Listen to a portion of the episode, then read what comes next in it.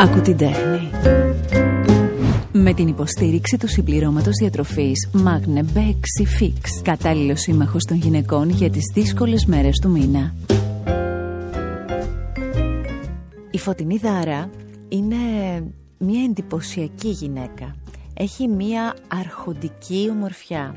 Έχει έναν διαφορετικό αέρα. Είναι διεθνής Ελληνίδα. Είναι πολυσχηδής και ιδιαίτερα ενδιαφέρουσα προσωπικότητα. Ε, τη γνωρίζω χρόνια, αν και για να πω την αλήθεια δεν είναι ότι έχουμε πάει και έχουμε πιει και ένα καφέ μαζί. Οπότε έχω να ανακαλύψω και να φωτίσω γωνιές της προσωπικότητάς της. Χαίρομαι πολύ που είσαι εδώ.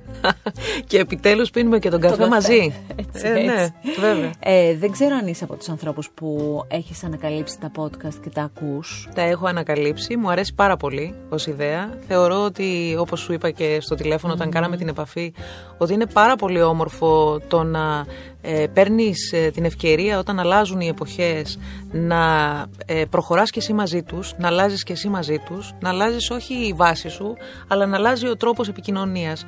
Οι άνθρωποι λοιπόν έχουμε διαφορετικούς τρόπους επικοινωνίας και χαίρομαι πολύ που έχεις βρει αυτό, ε, είσαι από τους προτεργάτες που βρήκαν αυτόν τον τρόπο για να επικοινωνήσουν με τον κόσμο σε μια πάρα πολύ, ομολογουμένως πάρα πολύ δύσκολη εποχή. Έτσι. Σε ευχαριστώ πολύ για αυτά που λες. Ε, βέβαια αυτή τη βάση, αυτή τη μαγιά θα την κρατήσουμε και στη συνέχεια γιατί κάτι αντίστοιχο έχεις κάνει και εσύ. Αλλά αυτό θα κάνει κύκλο και θα πούμε διάφορα μέχρι τότε και θα καταλήξουμε εκεί γιατί αυτό που έχεις ετοιμάσει εσύ και οι συνεργάτες σου είναι πραγματικά εντυπωσιακό. Θα σας εξηγήσω ποια είναι η αφορμή, η αφορμή που συναντιόμαστε γιατί δεν είναι ο λόγος. Ο βασικός λόγος είναι ε, το ότι τόσα χρόνια, γιατί πάνε πολλά χρόνια, ε, σε γνωρίζουμε, σε ακούμε, ερχόμαστε εκεί που τραγουδάς σε εξαιρετικούς χώρους ε, χωρίς όμως να είσαι από τους ανθρώπους της τέχνης που έχουν παραπέσει προβολής πάνω τους και σε διάφορα άλλα στοιχεία της πορείας τους και της προσωπικότητάς τους. Αυτό για μένα είναι μαγικό πως το έχεις καταφέρει να σου πω την αλήθεια. Είναι θέμα χαρακτήρα νομίζω, γιατί και τώρα αυτή τη στιγμή που μιλάς, ενώ χαίρομαι πάρα πολύ και είσαι και φίλη μου παρόλο που ναι. δεν έχουμε πιει καφέ και είναι η πρώτη φορά που πίνουμε, μάλλον έχουμε ξαναπιεί σε ναι, επαγγελματικό χώρο, ναι, αλλά όχι εκτός. Ε, πρέπει να πω ότι ε, πραγματικά αισθάνομαι ταυτόχρονα, ενώ αισθάνομαι πάρα πολύ ωραία ναι. με όλα αυτά που λες, αισθάνομαι ταυτόχρονα και μια αμηχανία πάντα. Οπότε αυτή η αμηχανία νομίζω είναι στοιχείο του χαρακτήρα μου που με κρατάει από την υπερέκθεση. Ήταν δικλίδα ασφαλείας αυτό. Ναι, ναι, δεν, δεν μου αρέσει. από παιδί έτσι. Ε, ναι, ήμουν από παιδί ένα παιδί που όταν ήθελε να ανοιχτεί ανοιγόταν και όταν δεν ήθελε ύψωνε ένα τείχος απίστευτο μπροστά του και ίσως έχει να κάνει με το γεγονός ότι είμαι το τρίτο παιδί της οικογένειας ε, τα δύο αδέλφια μου είναι μεγάλα Έχουμε πολύ μεγάλη διαφορά ηλικίας, δηλαδή έχουμε 12 χρόνια με τον αδερφό μου και 14 με την αδερφή μου. Οπότε αντιλαμβάνεσαι ότι μεγάλωσα σαν να είμαι μόνη μου. Ναι. Ε, ο πατέρας μου έλειπε στο εξωτερικό ε, γιατί ήταν εργοδηγός και ήταν στη Λιβύη. Η μητέρα μου αποφάσισε να έρθει. Συγγνώμη, όλα αυτά στη Ζάκυνθο. Όχι. Αυτό ε, γεννήθηκα στη ζακυνθο και με πήγε, η μαμά μου με πήρε μαζί με τα αδέλφια μου και μας πήγε ε, όταν έγινα 40 ημερών στη Λιβύη για να γνωριστούμε με τον μπαμπά μου γιατί ήμουν πρόωρη. Ο μπαμπά μου είχε ε, προγραμματίσει να έρθει, αλλά γεννήθηκα πρόωρα, οπότε αναγκάστηκα εγώ να πάω ναι, ναι, ναι, να τον δω. Ε, και έτσι λοιπόν η αδελφή μου φαντάσου ότι με σύστησε στον πατέρα μου. Δηλαδή είπε μπαμπά από εδώ η αδελφή μου. και έτσι ήταν η πρώτη μας ας πούμε, η πρώτη φορά που με είδε ο πατέρας μου. Ε, μετά μείναμε μέχρι πέντε χρονών έμεινα στην, στη Λιβύη. Άρα οι πρώτες μου εικόνες είναι από από τον γκέτο στο οποίο ζούσαμε, οι Έλληνες, Ιταλοί και Αμερικανοί. Ε, και στα πέντε μου χρόνια η μητέρα μου είπε στον, στον πατέρα μου ότι δεν μπορώ να μεγαλώσω και τρίτο παιδί στη Λιβύη. Δεν γίνεται γιατί ήταν πολύ δύσκολα τα πράγματα. Καταλαβαίνεις ότι υπήρχε ένας φόβος πάντα. Ε, ήμασταν, ήμασταν ξένοι πραγματικά ναι. παρόλο που μας φέρονταν καλά υπήρχε πάντα αυτός ο φόβος του αγνώστου, του είμαι σε μια χώρα που ε, βράζει και που ναι. υπάρχει γενικά έτσι μια αόρατη απειλή. Και έτσι γυρίσαμε στην Ελλάδα. Σε αυτήν την οικογένεια η δική σου ηρωίδα είναι η μαμά, είναι ο μπαμπάς, είναι... Ποια είναι η σχέση έτσι, πώς θα έχεις το νου σου πια τώρα που έχεις μεγαλώσει; Νομίζω είναι ο αδελφός μου τώρα που το λες. Είναι πολύ περίεργο. Γιατί ο αδελφός μου, ξέρεις, πήρε το ρόλο και η αδελφή μου. Ε, πήρε το ρόλο ο αδελφός μου του πατερα Ε, θέλοντας και μη, πήρε, δεν τον πήρε. Ο άνθρωπος μια χαρά σαν αδελφός μου φερόταν πάντα, αλλά εγώ τον έκανα, ξέρεις, ε, το, το πρότυπό μου. Το πατρικό, ας πούμε, η πατρική φιγούρα για μένα ήταν του αδελφού μου, γιατί έλειπε ο πατέρας μου. Οπότε ε, νομίζω ότι ο αδελφός μου ήταν το μεγάλο πρότυπο. Άρα, ας πούμε, τις ε, καλλιτεχνικές σου ανησυχίες τις μοιράστηκες πρώτα με τον αδερφό; Ναι, βέβαια. Για πες Και ήταν και αυτός που, που ξέρεις, ε, μεσολάβησε για να καταφέρω να πάω στη δραματική σχολή, γιατί έτσι ξεκίνησα. Άλλο τώρα αυτό. Ως αυτό ηθοποιός. αν κάποιοι δεν το γνωρίζετε, ε, ήταν παράλληλη η αγάπη για κάποια χρόνια. Δηλαδή ήταν και η υποκριτική, ήταν και φυσικά η μουσική, το τραγούδι. Για πες λίγο αυτή την πορεία. Για όλα τα χρόνια πρέπει Για να σου όλα πω, τα γιατί αυτό είναι μικρόβιο το οποίο δεν σου φεύγει ποτέ. Και επίσης είναι ένα μικρόβιο το, με το οποίο γεννιέσαι. Δηλαδή βλέπω τώρα τη μικρή μου, η οποία το έχει το ηθοποιή λύκη. Έχει την υποκριτική. Εντάξει, είναι και σε ένα σπίτι με καλλιτέχνες γονείς και είναι λίγο και. Εντάξει, σίγουρα έχει να κάνει με τα γονίδια, έχει να κάνει με τις ε, προσλαμβάνουσες, αλλά σίγουρα έχει να κάνει και με το τι είσαι ο ίδιος. Ναι. Αυτό που λέγαμε και πριν ξεκινήσουμε να μιλάμε έτσι μπροστά στην κάμερα, ότι πρέπει να καταλάβουμε εμείς οι γονείς ότι τα παιδιά είναι και από μόνα τους κάτι. Είναι λοιπόν και από μόνη της αυτό. Ναι. Η πορεία, με ρώτησες. Η πορεία ήταν ε, ως εξής. Εγώ στη, στην τρίτη ηλικίου, αντί να διαβάζω, γιατί είχα ένα προβάδισμα, ήμουν καλή μαθήτρια. Καλή. Και επειδή αισθανόμουν ότι εντάξει, το έχω. Δεν, δεν τρέχει και τίποτα. Έχω διαβάσει, ας πούμε. Εντάξει, τα έχω. Και επειδή τελείωνα γρήγορα το διάβασμα, κάτω από τα βιβλία μου υπήρχαν ε, βιβλία θεατρικά. Τα οποία τα είχες επιλέξει εσύ ή υπήρχαν στο σπίτι; Όχι, δεν υπήρχαν στο σπιτι Τα είχα επιλέξει εγώ. Βέβαια, ο αδερφός μου διάβαζε πολύ, οπότε έκλεβα και λίγο τα δικά του τα βιβλία, αλλά με τα θεατρικά είχε κανένα δυο, είχα αρχίσει να διαβάζω. Μετά άρχισα να αγοράζω με το χαρτζηλίκι μου θεατρικά βιβλία. Θυμάμαι λοιπόν χαρακτηριστικά ότι ήρθε να μου κάνει μάθημα ένας καθηγητής ε, αρχαία ελληνικά, γιατί ήμουνα ε, Τρίτη στη, δέσμη. στην κατεύθυνση, ναι, την ε, ε, Θεωρητική. θεωρητική, θεωρητική κατεύθυνση, οπότε ε, έρχεται να μου κάνει αρχαία ελληνικά και την ώρα που, που πάει να μου παραδώσει τέλος πάντων το επόμενο μάθημα, ε, κάνει ένα έτσι, παίρνει το βιβλίο μου και από κάτω από το βιβλίο ήταν ένα βιβλίο το Thornton Wilder, ας πούμε, το με τα δόντια, θυμάμαι χαρακτηριστικά. Και με το που το βλέπει λέει Δάρα, λέει δεν σε έβλεπα εσένα να πηγαίνεις. Αρχαιολογία. Γιατί ήθελα αρχαιολογία αυτή ήταν, ήταν είναι η άλλη μεγάλη μου αγάπη η αρχαιολογία. Και ξέρεις όλα κουμπώνουν. Γιατί το γεγονός ότι μου αρέσει πάρα πολύ να τραγουδάω σε χώρους αρχαιολογικούς και ότι έχω επιλέξει και ένα ρεπερτόριο που πάρα πολύ εύκολα φιλοξενείται σε τέτοιους χώρους και αισθάνομαι, είναι ότι αισθάνομαι ότι είμαι σε ένα Είναι φυσικό λίγο σαν χώρο. να κάνεις τρέιλερ τώρα. Α, Κρατήστε όλα αυτά τα στοιχεία που λέει για να δείτε στο τέλος που λέμε πώς θα κουμπώσουν. Θα δείτε τι ωραία που τα έχει φτιάξει και τι ωραίο που είναι και το σήμερά της εκτός από όλα τα άλλα. Θα επανέλθουμε σε αυτό. Δόξα τω Θεώ. και βρίσκει ο καθηγητής το Ναι, βιβλίο. ναι, ε. βρίσκει το βιβλίο και μου λέει Δάρα, δεν σε βλέπω για αρχαιολογία. Σε βλέπω ηθοποιό να γίνεσαι. Ε, ε, και είχε νομίζω απόλυτο δίκιο. Όταν λοιπόν το είπα στον πατέρα μου, ο οποίος πλέον είχε έρθει στην Ελλάδα, ο πατέρας μου ήρθε μόνιμα στην Ελλάδα όταν ήμουν εγώ στην Δευτέρα προς Τρίτη γυμνασίου. Ε, εκεί λοιπόν, ε, ε, όταν το είπα στον πατέρα μου, χρειάστηκα τη βοήθεια του αδερφού μου. Εκεί Η πραγματικά βοήθησε. αντίδραση ήταν. ε, Πολύ κακή. Ναι. Ήταν πολύ κακή. Δηλαδή αυτά ε, σήμερα τα, τα σημερινά παιδιά, οι σημερινοί ας πούμε νέοι δεν μπορούν να καταλάβουν τι σημαίνει. Το λέω στην κόρη μου και η κόρη μου με κοιτάει λίγο. Εν τω μεταξύ βλέπει τον, παπί, τον παππού που είναι αφ, αληφή. Έτσι γίνεται. Αληφή όμως. και σου λέει, Ποιος ο παππούς, ο Έλα, Τάσος, δεν σου που είπε είναι τόσο, έτσι. τόσο γλυκούλης, ας πούμε. Και λέει, Τι γλυκούλης. Ο πατέρας μου αναποδογύρισε το τραπέζι. Όχι, δεν στο λέω μεταφορικά. Στο Σχήμα λέω λόγου, κυριολε- ναι. Κυριολεκτικά. Ε, ε, αναποδογύρισε. Δηλαδή έκανε έτσι από τα νεύρα του, έκανε ένα έτσι και φοβήθηκα, έκανα πίσω. Λέω, Αμάν θα μας δει. δεν υπάρχει. Ήταν εκείνη η εποχή που το να γίνεις και ειδικά μια καλή μαθήτρια που πήγαινε για αρχαιολογία να γυρίσει και να κάνει κάτι τέτοιο. Άστο, ήτανε- ήταν, ήταν σχεδόν συνώνυμο με το ότι θεωρούσε ότι ήταν μια προσωπική του αποτυχία. Ναι, Έτσι ναι. θεωρούσαν οι Ναι, ναι, γονείς, ναι, ναι. ότι δεν θα κάνεις, ας πούμε, δεν θα γίνεις ε, επιστήμονας και θα γίνεις καλλιτέχνης. Δηλαδή, Πώς θα Και μετά ξεκινούσε και όλο το, αυτό. Ξεκινούσε Ναι. όλη αυτή η αλυσίδα του πώς θα ζήσεις. δεν είναι έτσι τα πράγματα όπως τα σκέφτεσαι. Ναι, πώς θα ναι. είναι. Ε, Όμως εσύ το κάνεις. Ναι, το κάνω και το κάνω με πείσμα γιατί ξέρεις αυτό σε διαλέγει και δεν το διαλέγεις δηλαδή πραγματικά σε διαλέγει ε, όλα με έναν τρόπο πάντα έρχονταν έτσι ώστε να πάω προς τα εκεί δηλαδή και λίγο να άλλαζα πάλι, Πάλι με εκεί. φέρνανε πίσω. είναι τρομερό είναι, είναι το ρεύμα που σε ξαναπηγαίνει πίσω.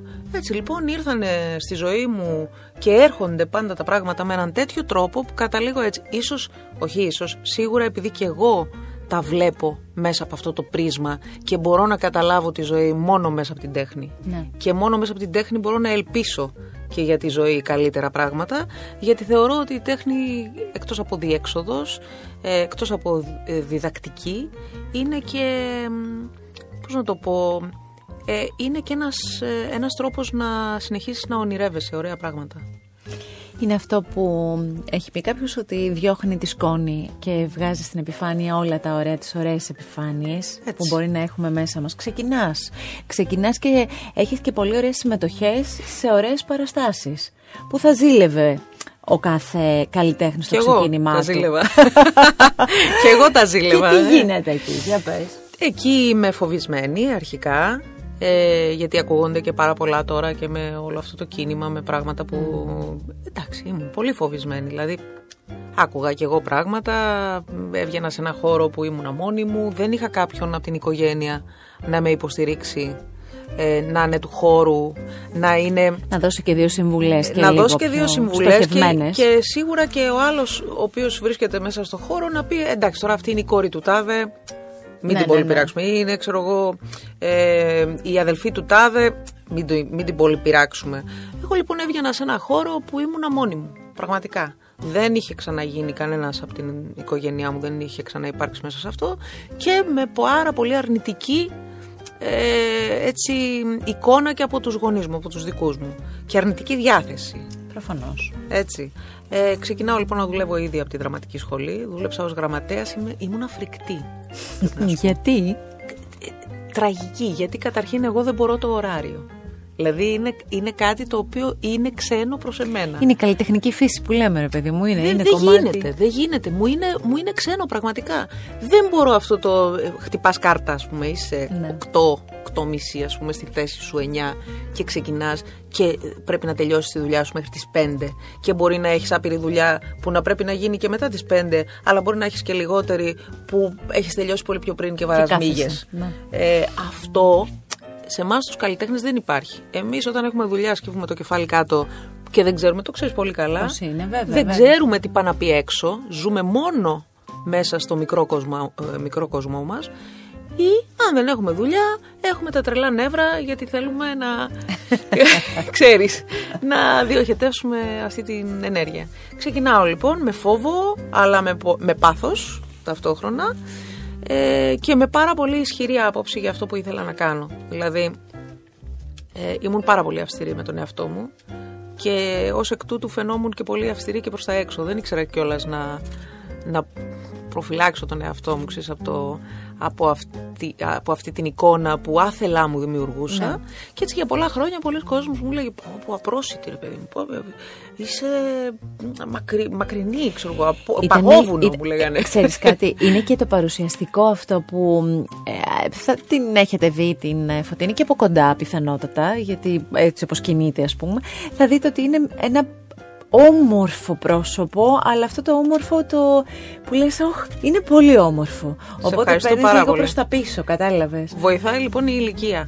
Γιατί το έχω φιλοσοφήσει. Μεγαλώνοντας, αρχίζει και ο άλλος και σε βλέπει πιο χαλαρά. Δηλαδή δεν έχεις ξέρεις, δεν έχεις και αυτή την αλαζονία της νεότητας νεότητας.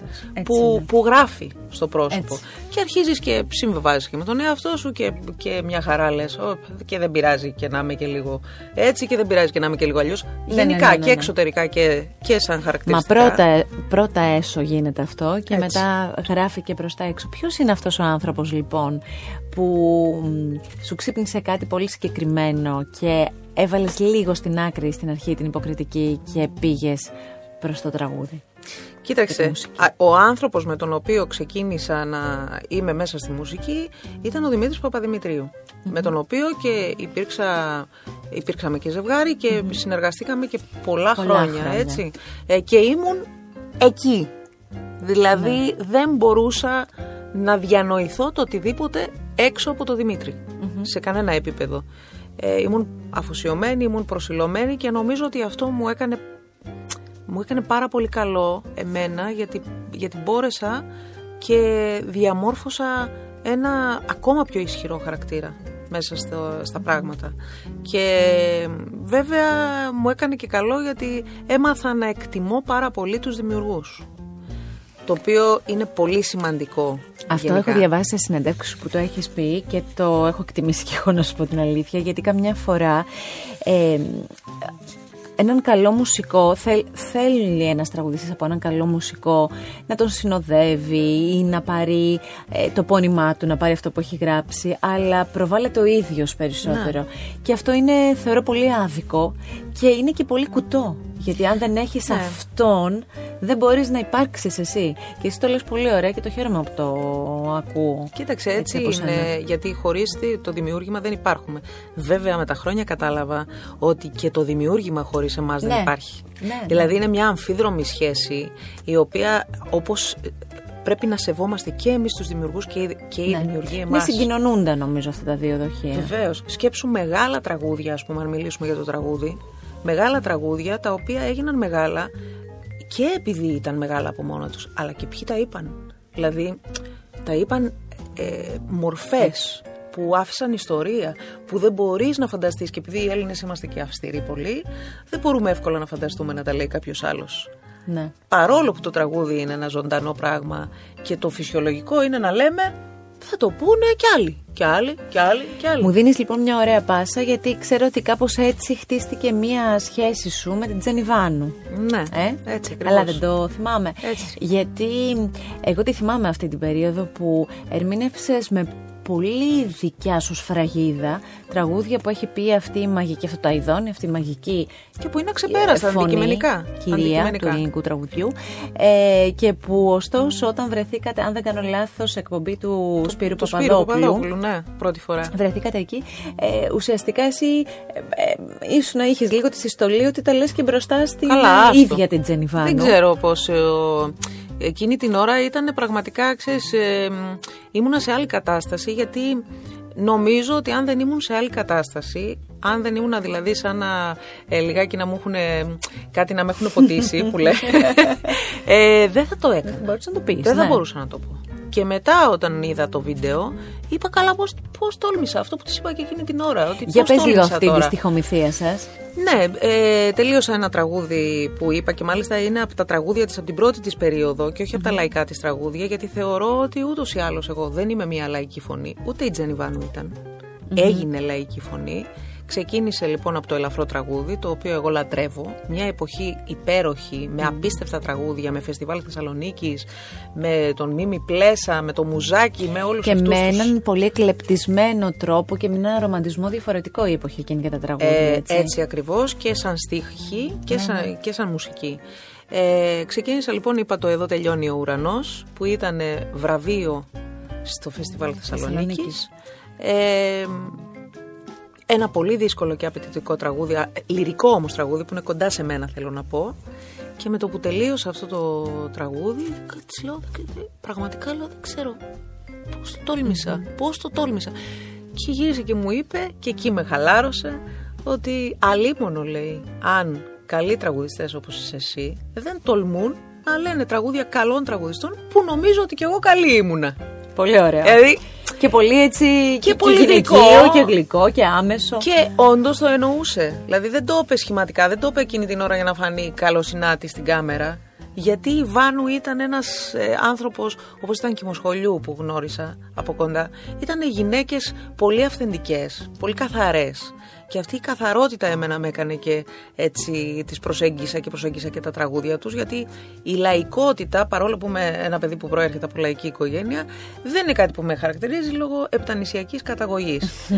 με χαρακτηρίζει περισσότερο το δυτικό ύφος.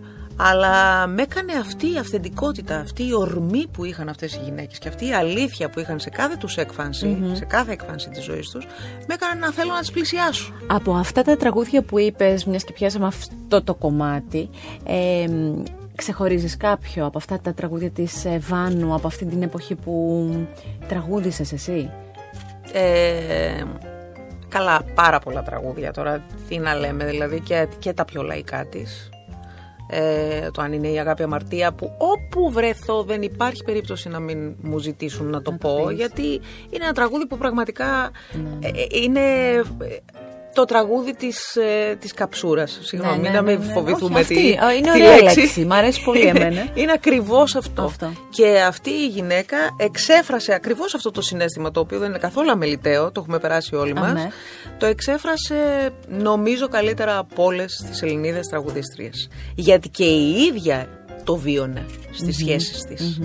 Ε, το αν είναι η αγάπη αμαρτία μου αρέσει πάρα πολύ το «Τι μη κοιτάς» που είναι ένα τραγούδι που το είπε πρώτη φορά στη Νέα Υόρκη η Βάνου και μάλιστα της είχαν πει, γιατί δεν το ξέρει ο πολλής κόσμος, ότι είχε ξεκινήσει η καριέρα στη Νέα Υόρκη. Τραγουδούσε λοιπόν σε ένα μαγαζί όπου πήγαιναν, παρήλασαν όλοι οι τρομεροί εκείνης της εποχής τραγουδιστές και καλλιτέχνες για να την ακούσουν.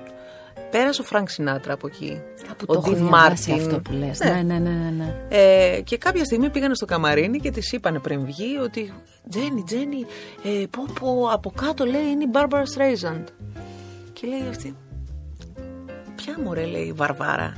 Θα της πω λέει το, το, το, τι με κοιτάς λέει του Λαβράνου και θα πέσει κάτω νεκρή. Έτσι. Και το τι με κοιτάς είναι πραγματικά τραγούδι για να πέσεις κάτω νεκρός γιατί είναι ένα τραγούδι το οποίο ε, αν το πεις, πρέπει μετά να κάνεις αφωνία αν καταφέρεις και το πεις, πρέπει να κάνεις αφωνία κάνα μήνα. Δηλαδή ε, είναι πάρα πολύ δύσκολο. Αυτή λοιπόν η εξωφρενικά ε, ταλαντούχα γυναίκα από απόψεως έκτασης φωνής ήταν και ένας άνθρωπος πάρα πολύ ευαίσθητος που είπε αυτά τα τραγούδια μαγικά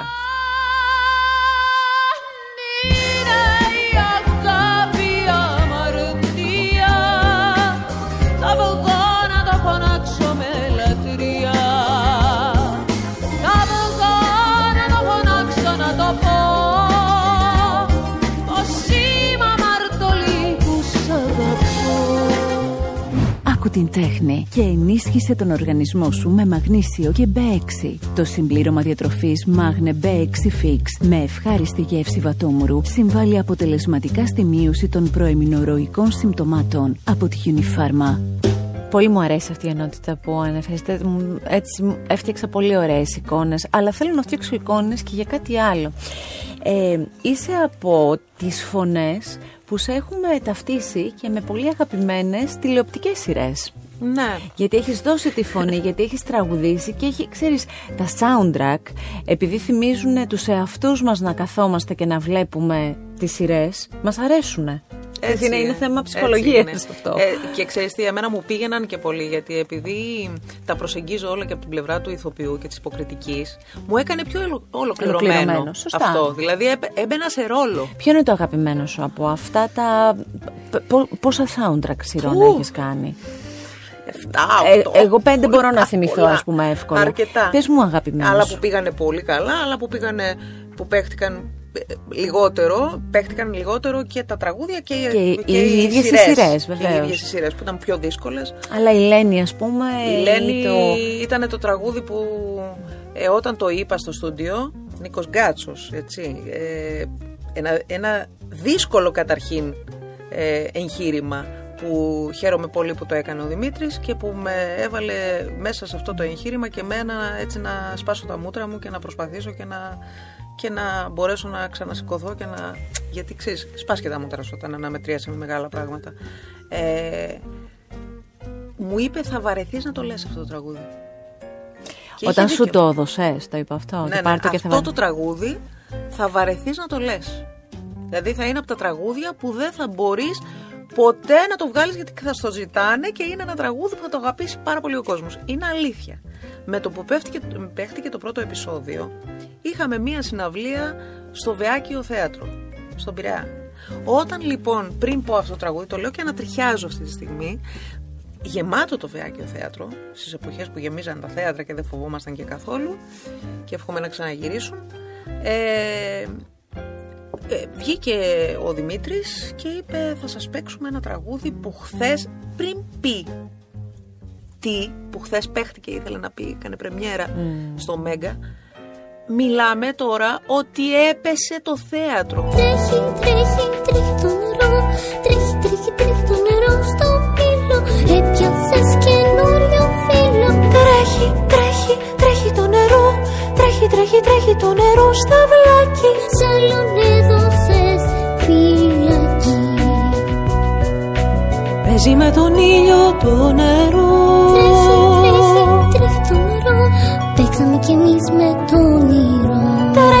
Τρέχει, τρέχει, τρέχει το νερό στο μήλο Κι όλα γίνονται βαριά Στου καιρού τη ζυγαριά Λοιπόν, οι μάγισσες της Μύρνης νομίζω είναι το πιο σημαντικό. Οι μάγισσες της Μύρνης και η λενη Αυτά τα δυο Και να βάλω και ένα τρίτο που δεν παίχτηκε. Το Serial σταμάτησε. Πολύ κακός κατά τη γνώμη μου. Ε, είναι από αυτά της ιδιωτικής τηλεόρασης που αν κάτι δεν χτυπήσει νούμερα τρελά αμέσως. Δεν υπάρχει υπομονή καθόλου. Ναι, ενώ η δημόσια τηλεόραση, ευτυχώς η κρατική τηλεόραση, αυτό έχει τη δυνατότητα και το παλεύει. Δίνει και το καλά κάνει. χρόνο για να. Ναι, να τα Και πολύ στηρίζει. καλά κάνει να τα στηρίζει. Εγώ είμαι πο- υπέρ αυτής της άποψης. Ε, όταν είναι καλά και ποιοτικά. Ε, και Ποιο είναι αυτό, ποια, ποια σειρά, είναι, είναι ο Γιούγκερμαν. ο Γιούγκερμαν. Είναι ο Γιούγκερμαν. Απίστευτη παραγωγή ήταν αυτό. Σε, σε στίχους Καραγάτσι, που ο Καραγάτσι σε μένα είναι ο αγαπημένος μου ε, με μεγάλη διαφορά από τους Έλληνες ε, συγγραφείς. Τον αγαπώ, έχω διαβάσει μ' όλο, αρέσει. όλο του το έργο, μου αρέσει πάρα πολύ, πάρα πολύ. Και αυτό το τραγούδι δεν... Ούτε παίχτηκε πολύ το τραγούδι, σταμάτησε και το σύριαλ, αλλά είναι ένα μαγικό, πραγματικά μαγικό τραγούδι. Άλλη φωτεινή στιγμή δική σου. Ολυμπιακοί αγώνες. Έλα πες μου τώρα αυτό το μέγεθος και βάλε με μέσα στο συνέστημά σου. Και στην προετοιμασία και στη στιγμή. Εντάξει, πολύ μεγάλη περηφάνεια. Πολύ, πολύ. Ε, και παίρνοντας απόσταση, ξέρεις από αυτό, αρχίζεις και λες τώρα έγινε, δεν έγινε, ήταν όνειρο. Ξέρεις πώς ξυπνάς και έχεις δει κάτι στο όνειρό σου και είναι πολύ ζωντανό και λες τώρα το έζησα ή το είδα στον ύπνο μου και το κουβαλάς όλη τη μέρα. Εγώ κάπως έτσι κουβαλάω και θα κουβαλάω σε όλη μου τη ζωή αυτή την στιγμή, αυτές τις στιγμές που είναι πολύ, πολύ μεγαλύτερες όχι μόνο από μένα, είναι μεγαλύτερες και από, και από τον εαυτό τους τον ίδιο. Είναι, είναι σε εθνικό επίπεδο Ακριβώς. ε, περηφάνειας και σε παγκόσμιο ε, επίπεδο και διαχρονικό. Είναι δηλαδή κάτι που λες ότι και μόνο, για να, και μόνο αυτό που έχω κάνει χαίρομαι πολύ που ε, τέλος πάντων έκανα τη δουλειά που έκανα μέσα στα χρόνια αυτά. Ε, φοβερό, δηλαδή όταν, όταν έγινε η έναρξη ε, δεν ξέρω που, που ήμουνα επίσης. Δηλαδή πραγματικά δεν ξέρω πώς Εγώ ήμουν. θα φανταζόμουν τον εαυτό μου να παραλύω. Δηλαδή, κάπως αν, έτσι. αν, αν βάσει λογική, ξέρεις καμιά φορά, αν βάσει λογική σκεφτεί το μέγεθος, ε, παραλύεις. Δηλαδή, είναι όλος ο πλανήτης βλέπει αυτό. Ναι, ναι. Ήταν ένα Αντικειμενικό, μούδιασμα. έτσι. Ήταν Ναι. ένα μούδιασμα. Αλλά ξέρεις τι είχα από μικρή. Είχα, είχα κάτι το οποίο είναι καλό. Ε, μέχρι να φτάσω εκεί, μου κοβόντουσαν τα πόδια. Αλλά επειδή είχα μεγάλη, ξέρεις, Πάθος γι' αυτό να το μεγάλο κάνεις. πάθος. Μεγάλη λύσα μιλάμε να το κάνω, να το κάνω, να το κάνω, να το ζήσω, να έρθω σε επαφή με αυτό και να έρθω και σε επαφή με τον κόσμο. Επειδή λοιπόν ήμουν έτσι πάντα, ε, όλο αυτό το μούδιασμα το έκανα δύναμη την ώρα εκείνη. Μετά βέβαια παρέλεια. Ήμουν τα πρώτα χρόνια που τραγουδούσα σε τέτοιες περιπτώσεις μεγάλες, πρέπει να σου πω ότι αρρώστενα για δύο εβδομάδες μετά. Κλεινόμουν στο σπίτι μου, ε, θεωρούσα ότι έχω αποτύχει. Αλήθεια τώρα. Δηλαδή έλεγα Χριστέ μου τι, τι, τι χάλια που ήμουνα και να μου λένε όλοι τι χάλια παιδί μου. Εδώ ξέρω εγώ σε χειροκρατούσαν ε, και εγώ Και πώς το εκατό δούλεψες χιλιάδες κόσμος. αυτό. Πώς το δούλεψες αυτό; Και το δουλεύω. Δεν το δουλεψα Το δουλεύω. Κοίταξε, ο καλύτερος τρόπος να το δουλέψεις είναι να βρεις αντισταθμιστικούς παράγοντες.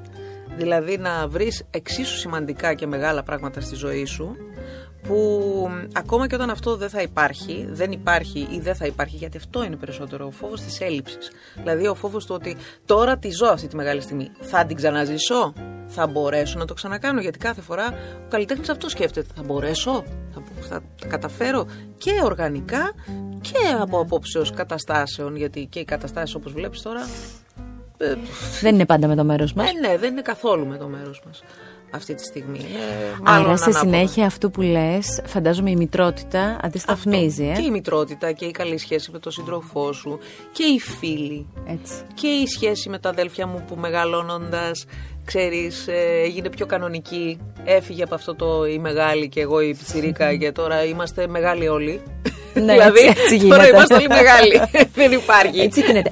Ε, η κόρη σου, για να, να επιστρέψω λίγο στο κομμάτι των Ολυμπιακών και εκείνη τη μαγική στιγμή, η κόρη σου έχει δει ε, κάποια, δεν ξέρω τι να πω, κασέτα, βιντεοκασέτα, κάποιο στο YouTube, κάτι; Ναι, έχει δει, αλλά δεν τα έχει καταλάβει πάρα πολύ αυτά, γιατί και εγώ, ε, όπως και ο μπαμπάς της είναι ένας πολύ σεμνός άνθρωπος και εγώ μέσα στην, στο σπίτι δεν αφήνω καθόλου ε, να υπερισχύσει η εικόνα μας αυτή που έχουμε στο, στον κόσμο, στο κοινό. Γιατί θεωρώ ότι το παιδί αυτό το πράγμα το καταπιέζει, το αγχώνει ε, και μ, ε, δεν μπορεί να το διαχειριστεί εύκολα. Οπότε πιο πολύ από το σχολείο μαθαίνει. Και τώρα που μπαίνει στο YouTube, μπαίνουν εκεί οι φίλοι της, της λένε δες αυτό με τη μαμά σου, με τον μπαμπά σου, ξέρω εγώ. Και κάθεται και τα βλέπει και έτσι τα μαθαίνει. Ε, την, προσπαθούμε να την προφυλάξουμε. Έχει κλείσει, όπως είπες, στα καλλιτεχνικά. Έχει Ναι, έχει. έτσι προς τα εκεί. Στο σπίτι μ, ε, κάνετε έτσι γιορτές, τραγουδάτε. Ου, ε, ου. Και μέσα στην καραντίνα εμείς κάναμε πάρτι μόνοι ε, μας. μόνοι, ναι. τα οικογενειακά αυτά. ναι. Ή ερχόταν σαν τα αδέρφια μου, ξέρω εγώ, και καθόμασταν και κάναμε πάρτι κανονικά. Είναι όμως σε μια ηλικία η κόρη. ε, Είναι, θύμισε μου την ηλικία της; Είναι εννιά. Είναι εννέα ετών. Τώρα που συζητάμε, οπότε είναι σε μια ηλικία που φαντάζομαι τη έχεις πει ε, κάποια σημαντικά πράγματα. Δηλαδή ότι η φωτεινή που συνομιλώ μαζί της έχει υπάρξει και στο εξωτερικό σε μαγικούς χώρους έχει τραγουδήσει, έχει μια πορεία δηλαδή αυτό θέλω λίγο να χθες που διάβαζα έτσι κάποια στοιχεία παραπάνω για σένα λέω Δ- ε, ε, λογικά σε λένε διεθνή Ελληνίδα γιατί Εντάξει. έχεις... Είναι τόσοι διεθνείς Έλληνες. Ναι, είσαι όμως από αυτούς Εντάξει, που... έχω κάνει κάποια πράγματα. Έχει βάση αυτό, που, έτσι. είναι, ε, που βγήκα έξω από τα, από τα τείχη, ας πούμε, Ναι, δηλαδή, τα ελληνικά.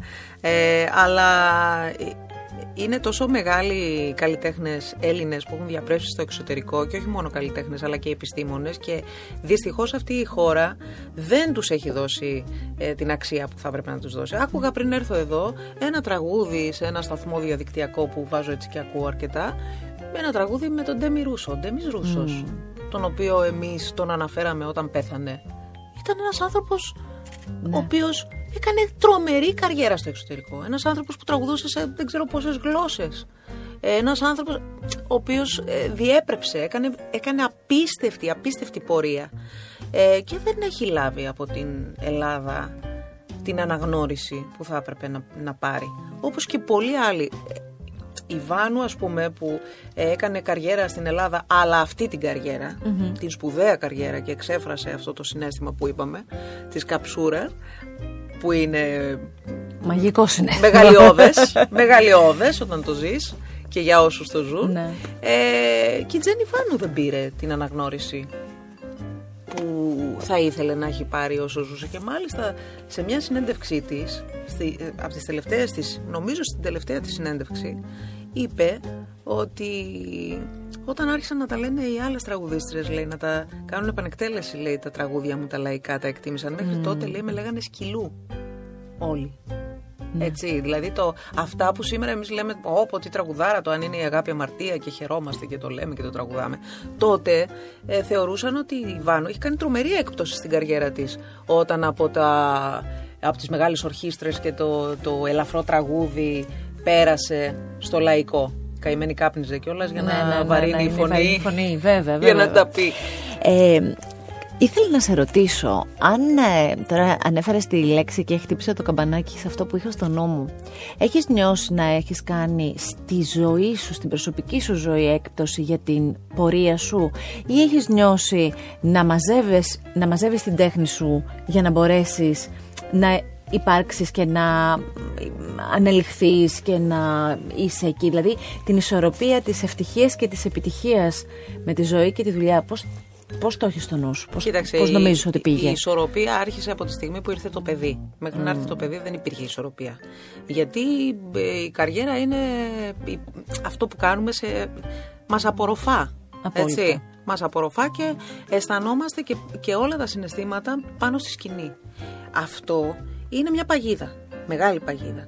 Γιατί πάνω στη σκηνή αισθάνεσαι ερωτικός, αισθάνεσαι δημιουργικός, αισθάνεσαι φιλία, αισθάνεσαι αγάπη, αισθάνεσαι δόσιμο, αισθάνεσαι εισπράτης, Ναι. συνέστημα. Δηλαδή όλα τα ζεις, μπορείς να τα ζήσεις, και αυτή είναι τεράστια παγίδα για τον καλλιτέχνη, πάνω στη σκηνή. Και γιατί είναι παγίδα, γιατί μετά γυρίζεις και δεν τα, ζει, δεν τα ζεις πραγματικά. Και ξαφνικά συνειδητοποιείς, αν δεν το φροντίσεις, ότι έχεις μείνει μόνος. Αυτό είναι, είναι και βλέπεις πόσοι καλλιτέχνες έχουν μείνει μόνοι Βέβαια. Σ- τεράστιοι καλλιτέχνες, σπουδαίοι καλλιτέχνες και όχι κακοί άνθρωποι. Αλλά έμειναν μόνοι γιατί παραμέλησαν το άλλο κομμάτι της ζωής τους. Αυτό που έχω κάνει σίγουρα είναι μέσα στις επιλογές που έχω κάνει, έχω κάνει και λανθασμένες επιλογές. Δεν, ε, ούτε διεκδικώ το αλάθητο, ούτε και κανείς μπορεί να το διεκδικήσει. Φυσικά και έχω κάνει και λάθη, λάθη για μένα. Λάθη εννοώ που δεν μου ταιριαζαν Αυτό θεωρώ λάθος. Έχω κάνει πράγματα τα οποία δεν μου ταιριάζαν που νόμιζα ότι ενδεχομένως θα μπορούσαν να μου ταιριάξουν. Και δεν μου ταιριάξαν. Έχει, έγινε και αυτό. Είναι πολλά βήματα μπροστά όλο αυτό που λες, γιατί όταν ε, πια το έχεις αποδεχτεί, το έχεις καταλάβει, το έχεις καταγράψει, είσαι σε πάρα πολύ καλό δρόμο για την πορεία της ζωής σου. Ε, όταν ε, ήρθε όλο αυτό που ζήσαμε με τις καραντίνες και αρχίσαμε να κλεινόμαστε σπίτι και μάλιστα οι καλλιτέχνες το ζήσατε, όσο και να λέμε ότι σας καταλαβαίνουμε, εσείς το ζήσατε ακόμη περισσότερο, πιο Και το έντονα ζούμε, και το ζούμε. ζείτε, γιατί Αυτό. ακόμη δεν έχουμε φύγει από Βέβαια. αυτό. Ε, γιατί πραγματικά κλειστήκατε. Δηλαδή, εκεί που. εί- Αυτό που έλεγες πριν, εκεί που ήσουν πάνω στη σκηνή και είχες αυτή την ε, διάδραση και την επικοινωνία, ξαφνικά ήσουν μέσα στο σπίτι. Η- Θέλω να μου πεις τα πρώτα συναισθήματα και το, το πρώτο διάστημα και σιγά σιγά να εξηγήσουμε πως αυτό γύρισε σε κάτι πολύ δημιουργικό. Ε, τα πρώτα συναισθήματα ήταν πάγωμα. Δηλαδή αυτό που νιώσαμε όλοι μας. Ε, και για κάποιο λόγο με ένα ένστικτο κατάλαβα ότι αυτό θα κρατήσει πολύ. Δηλαδή όλοι γύρω μου λέγανε, δεν ξέρω αν θυμάσαι που λέγαμε στην αρχή ότι έλα μωρέ και αυτό και για ένα μήνα θα είναι. και Εγώ μετά θα πίστεψα βγούμε». ότι θα είναι σύντομο. Ήμουν, ήμουν από αυτούς που λέω εντάξει, θα περάσει τώρα και Όχι. θα. Εγώ που είμαι φύση αισιόδοξος άνθρωπος, έχω γίνει αισιόδοξη πολύ με τα χρόνια, γιατί θεωρώ ότι είναι και ο μόνος τρόπος να μπορείς να, να, να προχωράς. προχωρήσεις. Ε, δεν, ήμ- δεν ήμουν αισιόδοξη στο συγκεκριμένο. Πάγωσα λοιπόν, ε, φοβήθηκα, άρχισα να φοβάμαι καταρχήν για την οικογένειά μου. Βεβαίως. Για, τα, για τους γονείς μου που είναι υπέργυροι, ε, για, τα, για, για τα αδέρφια μου, για το παιδί μου, για μας. Ναι, ναι, ήταν το πρώτο συνέστημα για όλους αυτό. Ήταν ένας φόβος. Φόβος. Αυτό το άγνωστο. Και άγνωστο. Αυτό. Αυτό, αυτό το άγνωστο. Εγώ γενικά επειδή είμαι control freak, θεωρώ, Ναι. έχω στοιχεία control freak, ε, δεν το άντεχα. Δηλαδή ξυπνούσα μες τη νύχτα, κάθιδροι, εί- είχα αγχωθεί πολύ. Πραγματικά Ναι. είχα αγχωθεί πολύ. Ε, και άρχισε να μου λείπει πολύ γρήγορα αυτό. Το να μπορώ να κανονίσω έστω την επόμενη συναυλία. Άντε να μην την κάνω τώρα ρε παιδί μου, αλλά να έχω να ελπίζω. Να βλέπεις κάτι στον ορίζοντα. Βέβαια. Είχα δε κλείσει τότε τρεις συναυλίες στο εξωτερικό, σπουδαίες. Μία στο Παρίσι, θα ήταν η πρώτη δική μου συναυλία στο Παρίσι, στο Théâtre de la Ville, το οποίο ήταν, θα κάναμε ένα πιάνο φωνή, ένα κονσέρτο με τον Γιώργο, που είχα χαρεί πάρα πολύ γιατί θα γινόταν και 17 Μαΐου στα γενέθλιά μου. Τι ωραία. Ναι. Και δεν έγινε. λοιπόν, τι, τι άσχημα. Δεν έγινε ακόμη. έγινε. Δεν έγινε ακόμη. Δεν έγινε ακόμη, ναι. Γιατί δεν ανοίξανε ποτέ στην πραγματικότητα τα πράγματα έτσι όπως πρέπει να ανοίξουν. Ε, είχα μία στο Στρασβούργο συναυλία και είχα και μία συναυλία στο Προεδρικό Μέγαρο στην κυπρο Αυτή έγινε η συναυλία. Ωραία. Ε, εκεί λοιπόν άρχισα να στενοχωριέμαι πολύ και να σκέφτομαι τι θα κάνω. Θα έχω πολλά νεύρα σε λίγο, αλλά πάρα πολλά. και λέω τι να κάνω, νεύρα πολλά, νεύρα πολλά, νεύρα Και πολλά. πόσες δουλειές να κάτσει μες στο σπίτι; Και πόσο να το κάνεις στο σπίτι που είμαι παλαβή ούτως ή άλλως και κάνω, κάνω συνέχεια Έπλυνε πράγματα. και κου... ε, κουρτίνες; Πλάκα κάνεις. Α, γιατί εγώ ξύπνησα με αμόκ για να πλύνω κουρτίνες μια μέρα, γιατί είχα τελειώσει όλο το σπίτι Τι και δεν είχα εννοείς, κάτι ποιες άλλο. κουρτίνες, εγώ έκανα κάθε γωνία. Δεν ξέρω, δηλαδή. ναι, ναι. κατά- αυτό, ξέρεις, ε, κα- ε, ήμουνα έτσι. και καθαρή. ψυχαναγκαστική φουλ. Ε, και κάποια στιγμή λέω κάτι πρέπει να γίνει. Και λέω ε, στο Γιώργο, α, είδα που αρχίσανε να κάνουν αυτά τα διαδικτυακά όλοι, αλλά μου άρεσε. Αλλά ταυτόχρονα ξέρεις, εγώ ψάχνω να βρω πάντα ένα υπόβαθρο στο κάθε τι που να είναι σοβαρό. Δηλαδή να βρω κάτι, κάτι ένα σοβαρό λόγο να το κάνουμε. Όχι μόνο ρε παιδί μου να βγούμε να πούμε καλησπέρα, είμαστε στο σπίτι και τι ωραία που περνάμε εμείς οι δύο και α, Ναι. έλα μωρέ, ξέρεις, πεις. Ε, αλλά τέλος πάντων ότι ε, κάτι, κάποιο λόγο έχει ύπαρξης. Και βρήκα λοιπόν το λόγο, το είπα στον Γιώργο και τρόμαξε αυτός τότε. Του λέω, θα κάνουμε για τα νοσοκομεία. Μου λέει, τι εννοείς; Λέω, θα, θα λέμε στον κόσμο, θα, θα επικοινωνήσω εγώ με το κάθε νοσοκομείο και αυτά ξεχωριστά και θα λέμε στον κόσμο ότι μπορεί να συνδράμει στην, ε, γιατί στο λογαριασμό του απευθείας στο νοσοκομείο. Βρε, θα, σε, θα πούνε αυτό, θα σε κράξουνε, θα σε κάνουνε. Ο Γιώργος Ναι. πάντα είναι με ένα, με ένα φόβο. Του λέω δεν με νοιάζει καθόλου. Θεωρώ ότι αυτό κάνει νόημα. Πραγματικά κάνει νόημα. Και έτσι ξεκινήσαμε να κάνουμε αυτές τις διαδικτυα... διαδικτυακές παρουσίες, οι οποίες δεν είχαν... Ξέρεις, είχαν πολύ ελάχιστο προγραμματισμό. Πρέπει δεν να σου πω ότι επειδή είχαμε συνέχεια το σπίτι, στο σπίτι την κόρη μας, ε, ήταν να βγούμε, ας πούμε, σε 9. Είχαμε πει ότι θα βγούμε. 9 παρά 1, της έλεγα αγάπη μου, βάλε εκεί να φας αυτό που. Α, ε, πάμε. Έχει τύχει δηλαδή σε live να λέει κιόλας η μικρή να πηγαίνει στην άκρη και να τραβάει το Γιώργο και να του λέει Πεινάω. να του κάνει έτσι. και να σταματάει ο Γιώργος και να λέει Λοιπόν, ε, Ροξάνη, μισό λεπτό γιατί πρέπει να φάει το παιδί. Ροξάνη, πήγαινε εκεί, εδώ, πάρε Αλήθεια αυτό. λες. Στορκίζομαι.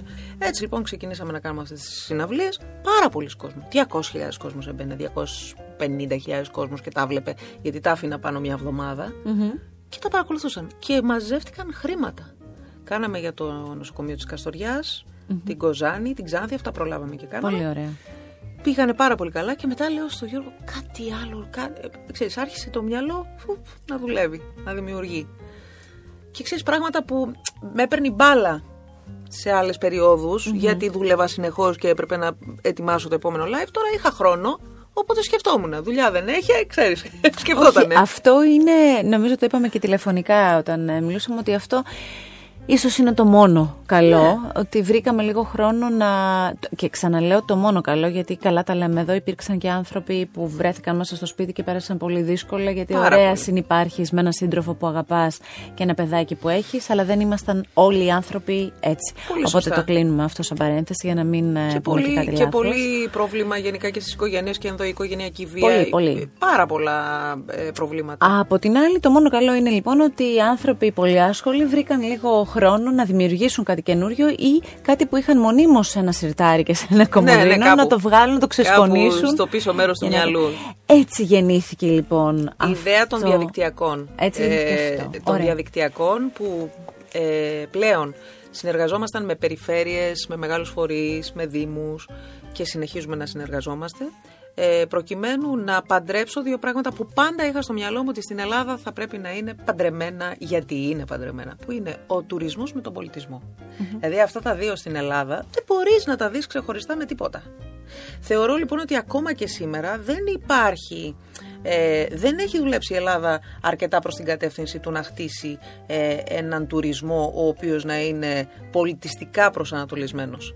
Δηλαδή να λέει όχι μόνο να έρθει να δει η Ακρόπολη, Λυκαβητό και Σούνιο, και, τε- δεν εννοώ αυτό, εννοώ στον σύγχρονο ελληνικό πολιτισμό ο οποίος υπάρχει και ο οποίος είναι αυτός που μας συνδέει με το, με το παλιό Παρελθόν. ναι.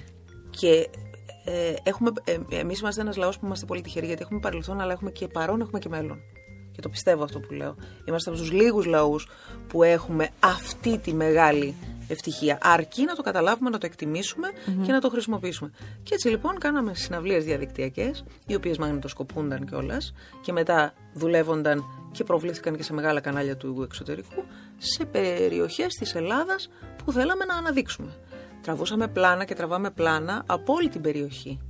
Ε, και αυτό την ώρα που γίνεται η συναυλία πέφτουν τα πλάνα και ξέρεις, ήμασταν, ας πούμε, κορυφαία ήταν η συναυλία μας στους Δελφούς, στον αρχαιολογικό χώρο και βλέπαμε όλη την περιοχή γύρω, δηλαδή μέχρι και γαλαξίδι. Είδαμε κατά τη διάρκεια της συναυλίας, με drone, γυρίσματα πολύ υψηλού επίπεδου. Και αυτό γέννησε ένα, για μένα ένα καινούριο είδος. Βλέπω ότι αρχίζουν και το κάνουν και άλλοι και χαίρομαι γι' αυτό γιατί θεωρώ ότι πραγματικά είναι ένα καινούριο είδος που αναδεικνύεται και μπορούμε να κάνουμε όπως αυτό που κάνεις εσύ Και τώρα εδώ. έχεις μπει και εσύ και σε, σε άλλους ρόλους.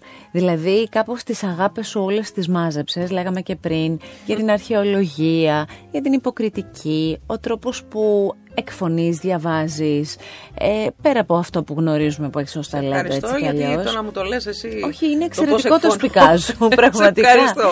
Γιατί όλο αυτό κάπως το, το, το μάζεψες, σαν να μάζεψες όλη σου την ενέργεια και δημιουργήθηκε και τώρα είναι και Νοέμβριος και είναι η εποχή του, γεννιέται για τα καλά, παίρνει σάρκα και οστά μάλλον να το πω σωστά, το τετράδιο γενεθλίων μιας όμορφης και παράξενης πατρίδας. Ένα υλικό απίστευτο. Ε, θέλω να, θε- θέλω με τις δικές σου, με το δικό σου τρόπο να το παρουσιάσεις αυτό και να μας φέρεις πιο κοντά. Καταρχήν πρέπει να σου πω ότι ε, είναι από, τα, ε, από τις δουλειές που την έχω ευχαριστηθεί από την πρώτη στιγμή και την ευχαριστιέμαι και καθ' όλη τη διάρκεια. Ε, δεν έχω παγώσει ούτε στιγμή, Στιγμή. σε σχέση Τι με ωραίο αυτό. αυτό. Ε, μου αρέσει πολύ και αισθάνομαι και πάρα πολύ περήφανη που κατάφερα καταρχήν και μάζεψα τις σκέψεις μου και έγραψα Ναι. ένα μουσικό αφήγημα. Τι είναι αυτό λοιπόν, είναι μια ιστορία που γέννησε το μυαλό μου και την, κα- την έγραψα ε, κατά τη διάρκεια της, του δεύτερου lockdown.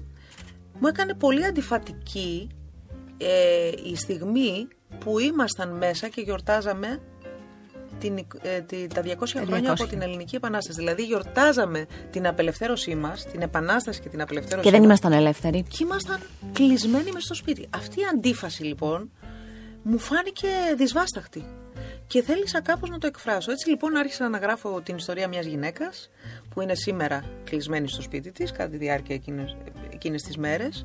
Ε, μάλιστα λέει αυτή χαρακτηριστικά ότι είναι η 200η, 63η μερα που είμαι μέσα. Είναι μόνη της, έχει μια κόρη με την οποία δεν έχει επαφή και ξαφνικά ανακαλύπτει ενώ όλα τα κάνει μέσω ίντερνετ και θεωρεί ότι ζει μέσα από το ίντερνετ γιατί αυτό έπαθαν πολλοί άνθρωποι και το πάθαμε σε έναν βαθμό. Βέβαια. όλοι μας. Ε, σχεδόν όλοι.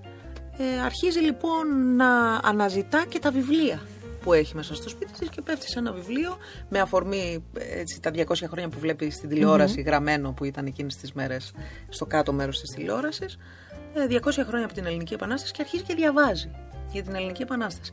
Και έτσι λοιπόν μέσα από αυτό και κυρίως μέσα από επιστολές τις οποίες ανακάλυψα μέσα στο Πολεμικό Μουσείο επιστολές που έγραφαν ε, οι άνθρωποι εκείνης της εποχής οι οποίες ήταν ε, επιστολές που αφορούσαν στην, στην καθημερινότητά τους. Δηλαδή ας πούμε επιστολές που είχαν να κάνουν με γάμους, με βαφτισεις ε, με πρικοσύμφωνα, ε, με Άρα μια ολόκληρη εποχή. μια ολόκληρη εποχή που πρόσεξε άλλο πάλι αυτό ότι σε μια περίοδο τόσο ταραγμένη η Ελλάδα που ήμασταν κατά τη διάρκεια της Επανάστασης ήταν σε, μια, σε, σε, σε αναβρασμό Ναι. τρομερό όλη η χώρα και που δεν ήξεραν οι άνθρωποι αυτοί αν θα ζουν την επόμενη μέρα γιατί μπορεί να πέθαιναν στο πεδίο της μάχης Σωστά. αυτοί οι άνθρωποι παντρεύονταν γεννούσαν ζούσαν Κυλούσε και η ζωή τους παράλληλα. ενώ εμείς ήμασταν σε παύση.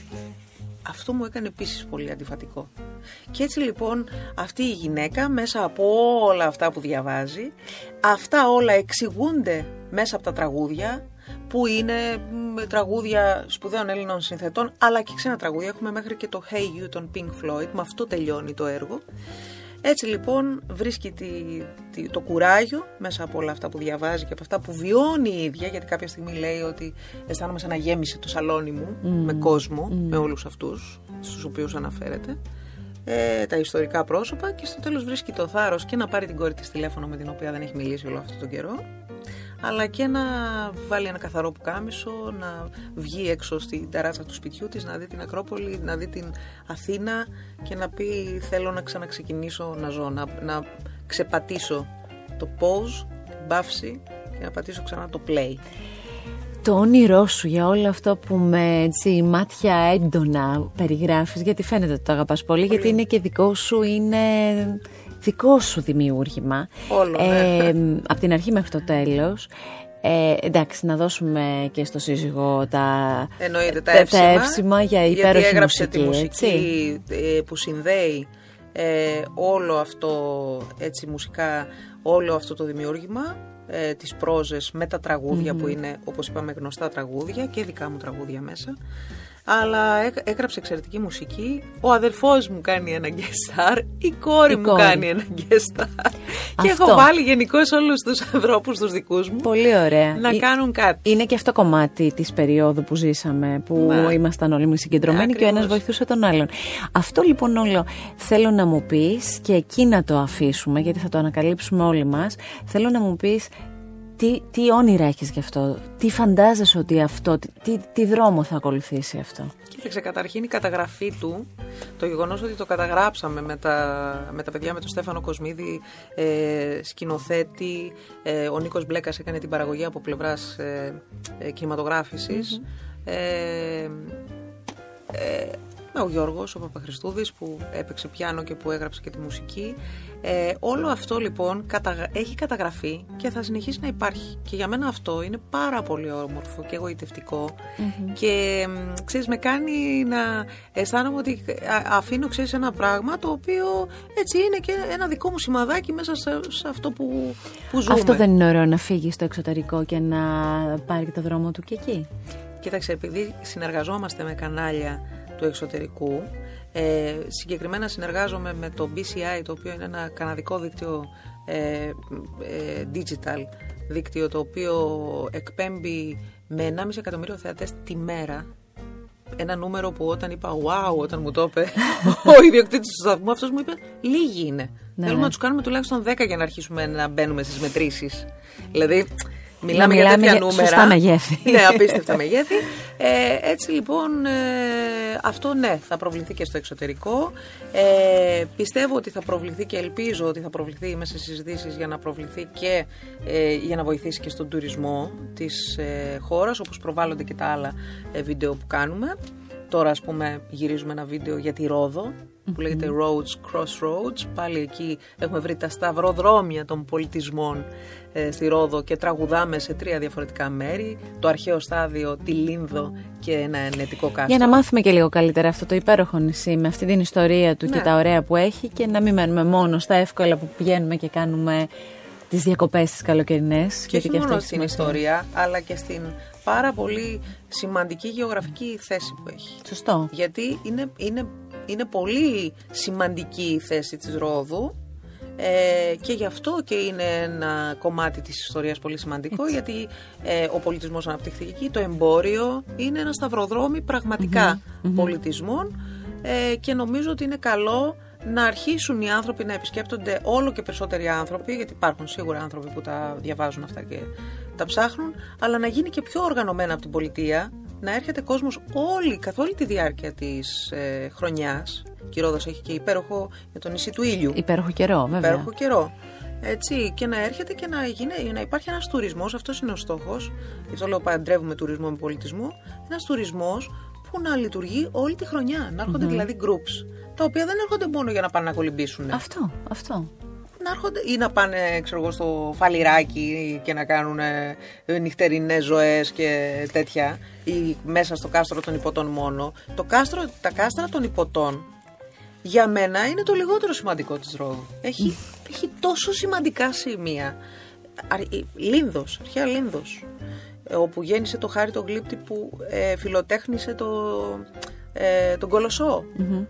Ο κολοσσός της Ρόδου, δηλαδή ένα από τα επτά θαύματα του κόσμου. Δηλαδή σοβαρά πράγματα που μπορούμε να προβάλλουμε προς τα έξω και να έρχεται ο άλλος μόνο και μόνο για να πατήσει το χώμα Έτσι, έτσι. για να που το- υπήρξε αυτό, έτσι κάποτε. Ε, αυτό έτσι θέλω να κάνω από εδώ και πέρα. Θέλω να σου πω ότι από τις φορές που σε έχω συναντήσει ε, αυτά τα χρόνια που σε ξέρω είναι από τις πιο φωτεινές σου. Αν και, Αλήθεια. ναι, ναι, ναι. Ευχαριστώ πολύ. Γιατί ο τρόπος που παρουσιάζεις αυτά τα νέα εγχειρήματα έχουν έναν ενθουσιασμό παιδιού που σπάνε πολύ αυτό που λέγαμε στην αρχή, το πιο απρόσιτο και το πιο των πρώτων καιρών Ναι, ναι. σε εισαγωγικά παγωμένο. Ναι, ναι. Και αυτό σου πάει πάρα πολύ. Σε ευχαριστώ πολύ και, και εγώ έτσι νιώθω. Νιώθω δηλαδή ότι είμαι σε μια φάση που μ, χαίρομαι, αυτό που σου είπα και προηγουμένως, χαίρομαι αυτά που κάνω και τα ζω και τα ευχαριστιέμαι. Γιατί ξέρεις, από ένα σημείο και πέρα στη ζωή πρέπει να συνειδητοποιήσουμε όλοι, επειδή ε, είναι πεπερασμένοι είμαστε όλοι, ε, πρέπει να συνειδητοποιήσουμε ότι ε, εάν δεν χαιρόμαστε και αυτά που, που κάνουμε, δεν έχει νόημα. Δεν έχει, όχι. Να πω λοιπόν είναι για το Πολεμικό Μουσείο το τετράδιο γενεθλίων, έτσι γεννήθηκε. Μια παραγγελία ήταν αρχικά μια συναυλία απλής. Εγώ τους έκανα όλη αυτή την υπερπαραγωγή. για την υπερπαραγωγή βοήθησε η Sky Express, ε, οι οποίοι έγιναν αποκλειστική χορηγή αυτής της ε, δουλειάς και τους ευχαριστούμε πολύ.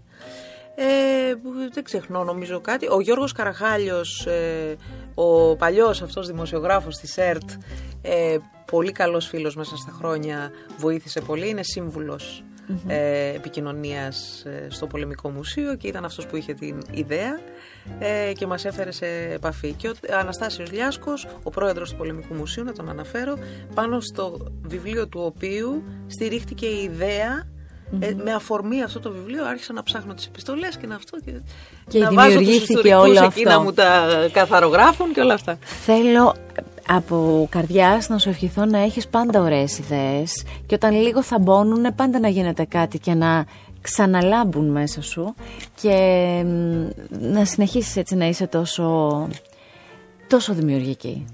Αυτό από καρδιά, σε όλους τους τομείς, με ό,τι και αν καταπιάνεσαι. Σε ευχαριστώ πολύ. Είναι πολλά αυτά που Μα κάνεις. ούτως ή άλλως νομίζω ότι αν δεν έχουμε ενθουσιασμό για αυτό με το οποίο καταπιανόμαστε, δεν πάει, δεν, δεν, δεν, δεν προχωράει και εσύ το ίδιο κάνεις και γι' αυτό και γεννάς ιδέες και γι' αυτό κάνεις πράγματα καινούρια Έτσι, και αυτά γι' θα αυτό κάνουμε. προχωράς. Αυτά θα κάνουμε και θα προχωράμε. Και είσαι και αϊθαλής και δεν- να τα λέμε και αυτά. Ξέρεις ότι ε, αυτό, είναι, αυτό είναι και ένα μυστικό νεότητας.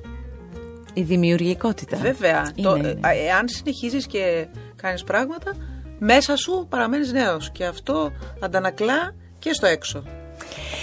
Το επεισόδιο αυτό με τη Φωτεινή Δάρα και κάθε επεισόδιο Art Podcast μπορείτε εύκολα να το απολαύσετε όποια στιγμή θέλετε εσείς στο artpodcast.gr και βεβαίως σε όλες τις ε, δημοφιλείς πλατφόρμες που εσείς επιλέγετε για να ακούτε podcast. Σας ευχαριστώ ιδιαίτερα. Καλή συνέχεια και εγώ σε ευχαριστώ πολύ για αυτή την πολύ ωραία εμπειρία.